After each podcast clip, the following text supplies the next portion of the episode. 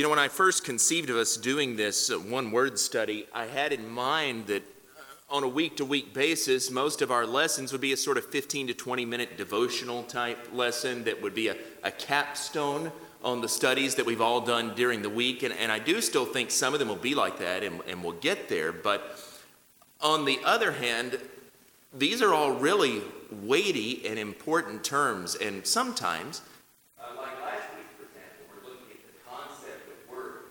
Uh, that's something that requires us to really plumb the depths there. That's a, a really deep topic. And sometimes, there I go. Sometimes, uh, like tonight, when we're looking at creation, I think we've got a word here that uh, carries a lot of baggage with it that we might need to sort of clear out of the way so that we can see the, the main point of why this even matters. When I was a, a teenager, I was really interested in Christian evidences. I remember I was 12 or 13, and Bert Thompson, who was then the director of Apologetics Press, that's an organization a lot of you are probably familiar with, they do good work. Bert Thompson came and he presented a seminar creation versus evolution. And man, I was there every single uh, night. I just absolutely ate that stuff up. I was enthralled by it. When I was 19, I remember uh, being invited to speak on this weekend sort of uh, back to school type youth event. And I was assigned the topic of the education that's eternally important. That's the topic. It's kind of open ended. And I chose to talk about arguments for the existence of God.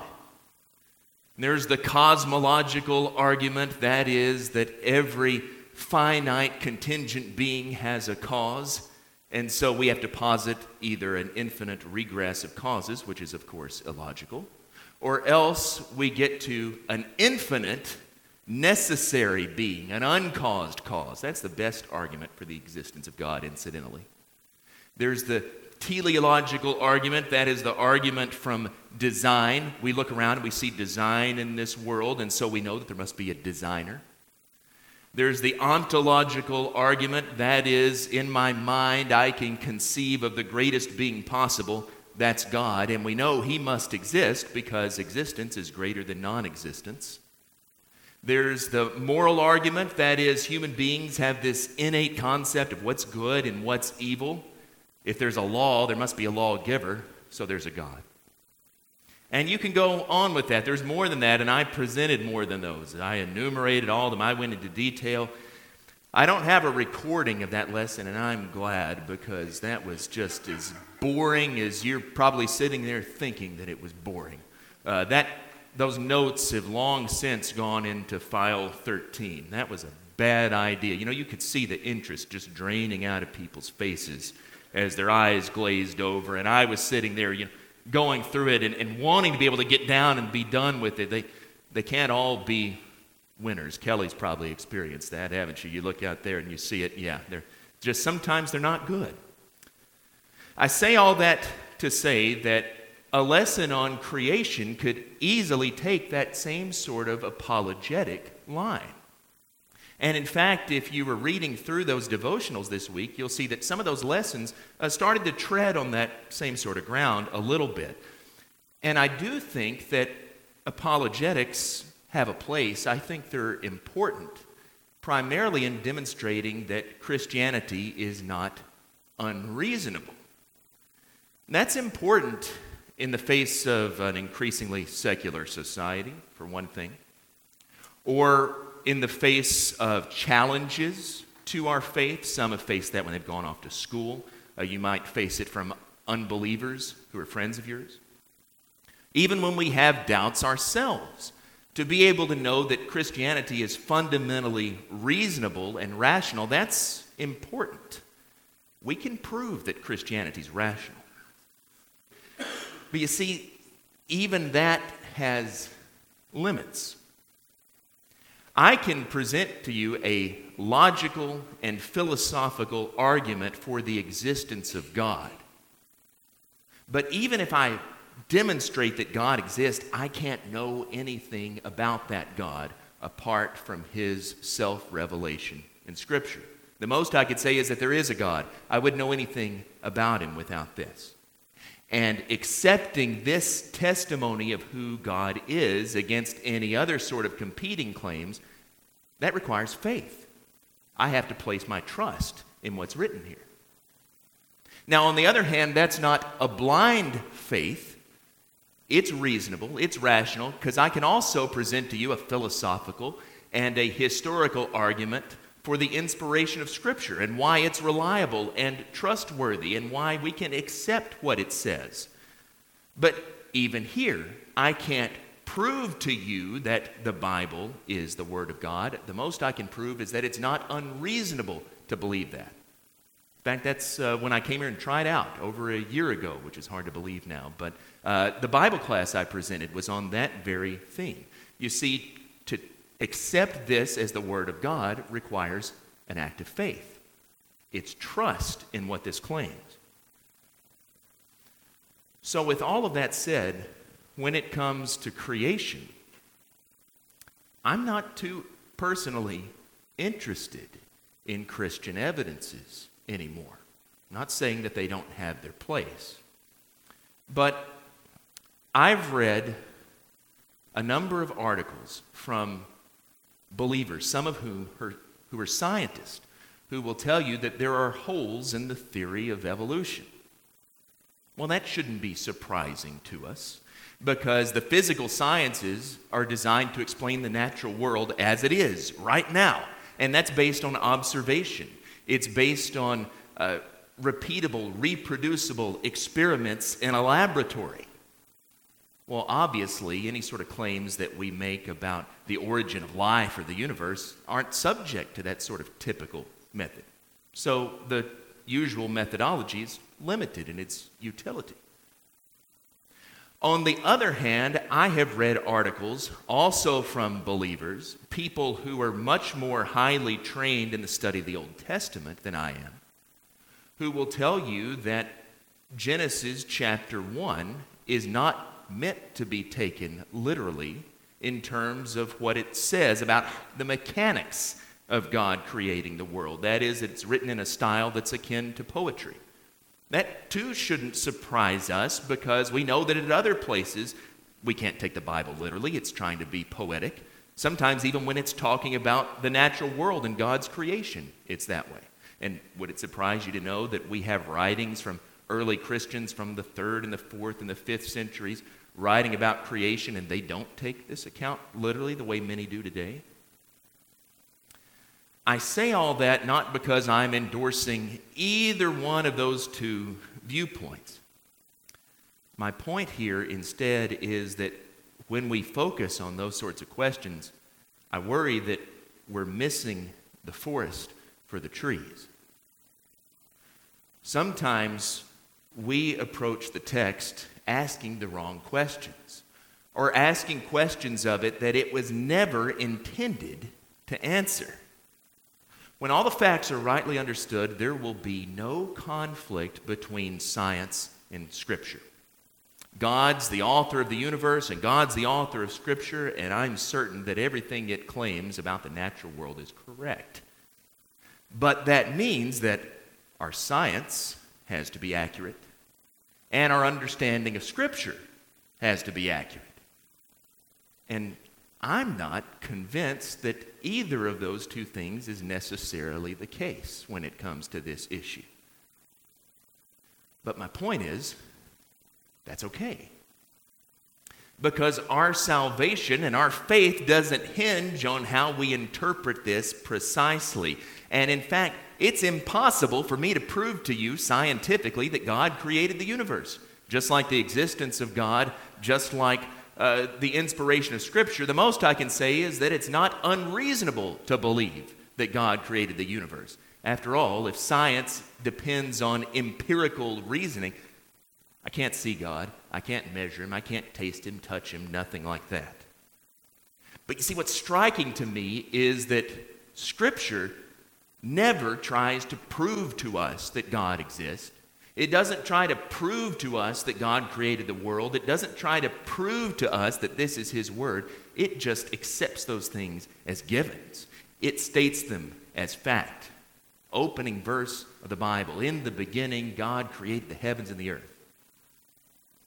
And however we want to try to explain that, that is something that we must believe. And that's what's fundamental. That's what we want to talk about tonight. The Hebrew word translated as create here is bara. And this is a word that is only used in Scripture of God's creative activity. It's a word that means create in the absolute sense, in terms of initiation. He's not just using materials that already exist, he's creating out of nothing. Used only of God, not of humans. In fact, used only of Yahweh, the God of Israel. It's never used for any pagan gods either. This is a unique claim about the one true God himself. The same thing is true of a Greek word that's used in the New Testament, ktisis, or katizo, pardon me. Ktisis is the noun. Katizo. This is used again only of the creative acts of God in the New Testament. And the point here is that God's creative activity is unique, it's unlike anything else. He and He alone is capable of that. And that's what we want to consider in the rest of our time this evening. Because when we realize that God is the creator, that He's made this world and everything that's in it, this concept of creation, that has important implications for how we understand God, for how we understand the world, and for how we understand ourselves. So, first of all, as it relates to God, as the creator, God is the source of everything. He created the heavens and the earth, right? Genesis chapter 1, verse 1. Not only that, he created human beings. A little bit later in that chapter, verse number 27. In fact, we saw this last week in John chapter 1. All things were made by him. Without him was not anything made that was made. So God is distinct from his creation on the one hand, he rules over it, he watches over it. The term, the technical term that's often used to describe this is transcendent. That is, that God's up above, over the top of his creation. He's greater than it, he's independent of it. But at the same time, Scripture also shows us that God is very much involved in creation. And I'm not only talking here about in the sense of initially forming it, but he continues to be the one who maintains it. All things hold together in him, Paul says in Colossians chapter 1. Or in his sermon on Mars Hill in Acts 17, Paul says that in him we live and we move and we have our being. Or the Hebrews writer says in chapter 1, verse 3, He upholds the universe by the word of His power. So God continues to be active in and involved in His creation. And the technical term that's usually used for this is immanent. That is the idea that God continues to remain in and to be involved in creation. So God is both transcendent and God is immanent. God is over, above, ruling creation, but God is also active in, involved with creation. And I'm not just pointing that out to throw out some terminology here. The point is that this scriptural understanding of God stands in sharp contrast to a lot of unbiblical understandings that people have of God today and that are actually uh, pervasive. People might not know that they think this way, but this is the way that they think about God. Uh, first of all, there's materialism. Materialism is the worldview that's most common for unbelievers today. And by that I mean that this physical world, that's all that there is, nothing more. There is no God. We believe in you know, a, a self existent universe. Now, obviously, Scripture, with its concept of a creator, stands against that. There is a God. And I know that everyone who's here tonight would reject that materialistic worldview. But on the other hand, when we look at the world around us, and I think especially true in our country or in the Western world in general, how many professing Christians are only concerned with success on their job, or with acquiring more money, or with acquiring more possessions, or with satisfying their own, their own wants and their own needs? Those people are practically materialists, aren't they? It wouldn't make any real difference in the way that they lived if they didn't believe in God. The idea of God as a creator also stands in contrast to pantheism. That's a second big worldview, and that is that the whole universe is God or is part of God. So, to think about those big terms, this is that God is immanent, He's in the world, but He's not transcendent, He's not over and above it. This is the concept of most Eastern religions. That is, that uh, the whole universe really is God, and your whole goal in life is to try to uh, merge your consciousness with that of the universe. I want to disappear, I want to be at, at one with God. It's also what you see in a lot of New Age sort of beliefs where, you know, we think the universe wants this sort of thing, and we talk about the way that we're being led by it. I, I think even a lot of Christians have this sort of idea that well, I know that Scripture says this, but I just have this feeling in my heart, or I feel like God is leading me here. And I think it all boils down to this idea that we don't think of God as over and above us, we think of Him as here inside us and leading all of us. Scripture portrays God as a unique, distinct person. And furthermore, it portrays us as unique and distinct, not just part of this universal oneness. We're made in God's image, after all. And so we need to reject this and, and any other sort of new age views that are based on it. Third big worldview is that of deism. That is essentially that God is transcendent, but he's not immanent, to use those terms again. So, in other words, God is over and above the world, but he's not involved in it in any real sense. He created it and then he just stepped away. He's not that interested anymore. The analogy that's usually used is uh, like a watchmaker who created everything, wound it all up, and now he steps back and he lets it go. Most of the founding fathers, for example, were deists. That was a really popular view in 18th century Britain. Nobody that I know of would claim to be a deist today. But how many Christians are practically deists. When we don't have any real active prayer life, when we don't have any real sense of worship or awe or, or wonder on account of God as creator, when we don't have any real sense of fear of Him, we're not concerned with what He thinks. We're just living our lives on however we want to. We don't have any sort of uh, sense of, of trust in Him on a daily basis. That is, that He literally is here helping to make provision for us. See, if we're lukewarm, half hearted Christians, it's essentially because we're practical deists. See, again, these terms aren't important that you remember them, or in fact, that anyone would necessarily describe themselves this way, but what we're talking about is real practical worldviews. This is how people think. And a proper doctrine of creation stands in contrast and as a corrective to all of these improper views of God. God is the creator and he made this world for his glory. Creation reflects his glory.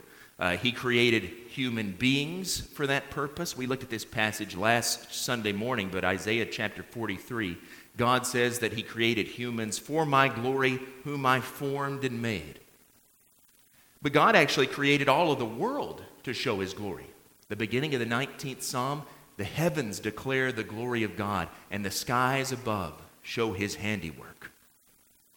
What does creation say about God? Mostly, it attests to his power and to his wisdom. Listen to what Jeremiah says in Jeremiah chapter 10, verse 12. It is he who made the earth by his power, who established the world by his wisdom, and by his understanding stretched out the heavens. Who could look into space and see the sun and the stars and all of the other planets, and then look beyond that throughout the Milky Way galaxy and the billions of stars, and beyond that to all of these other galaxies and this vast expanse of the universe, and not get a sense of God's power? Who could look at a leaf on a tree or look at the way that the human hand works or look at a cell under a microscope and not get a sense of God's wisdom? His power, His design, these things are far beyond our comprehension. And when we see those things, that should cause us to glorify Him. And so that leads us to what creation itself, what the world itself has to tell us. God created the universe for His glory. We've seen that, right?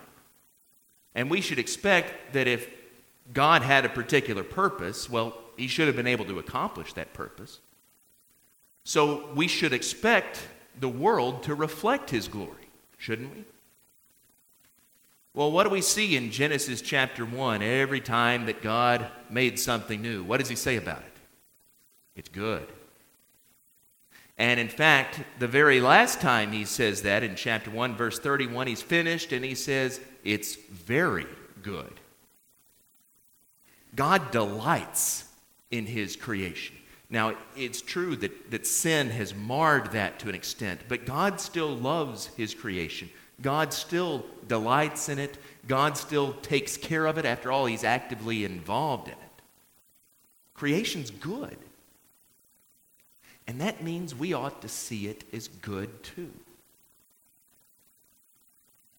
We ought not to deny ourselves things that are good in themselves in some misguided uh, attempt at asceticism, that is, is disciplining our body as if this world isn't good. There's people all throughout history have thought that, but Scripture tells us that no, it's good. What God's created is good. Paul warns about people. 1 Timothy chapter 4.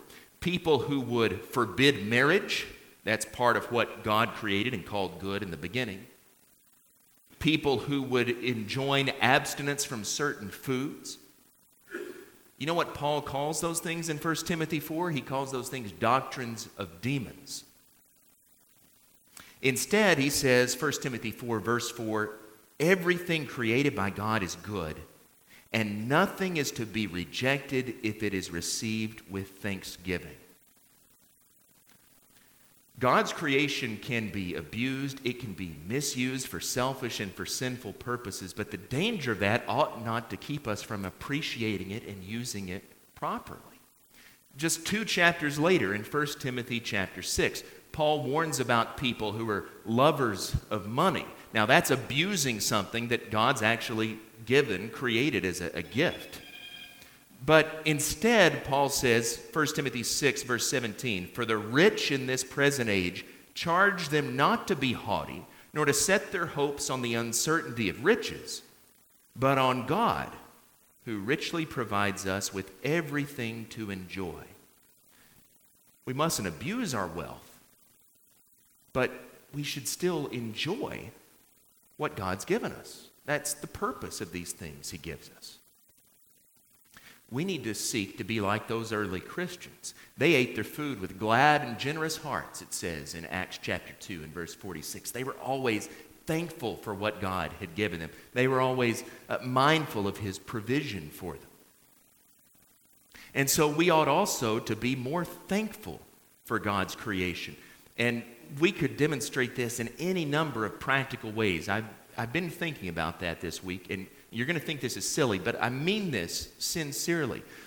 Uh, could we demonstrate that thankfulness for God's creation by something as simple as just trying to eat more foods that we don't like? I'm serious. I know it's funny, but I'm serious. These are things God created for our enjoyment, for our benefit. I'm not saying you have to ultimately like it, but you know, go ahead and try broccoli again if you don't like it. This is something God made for you.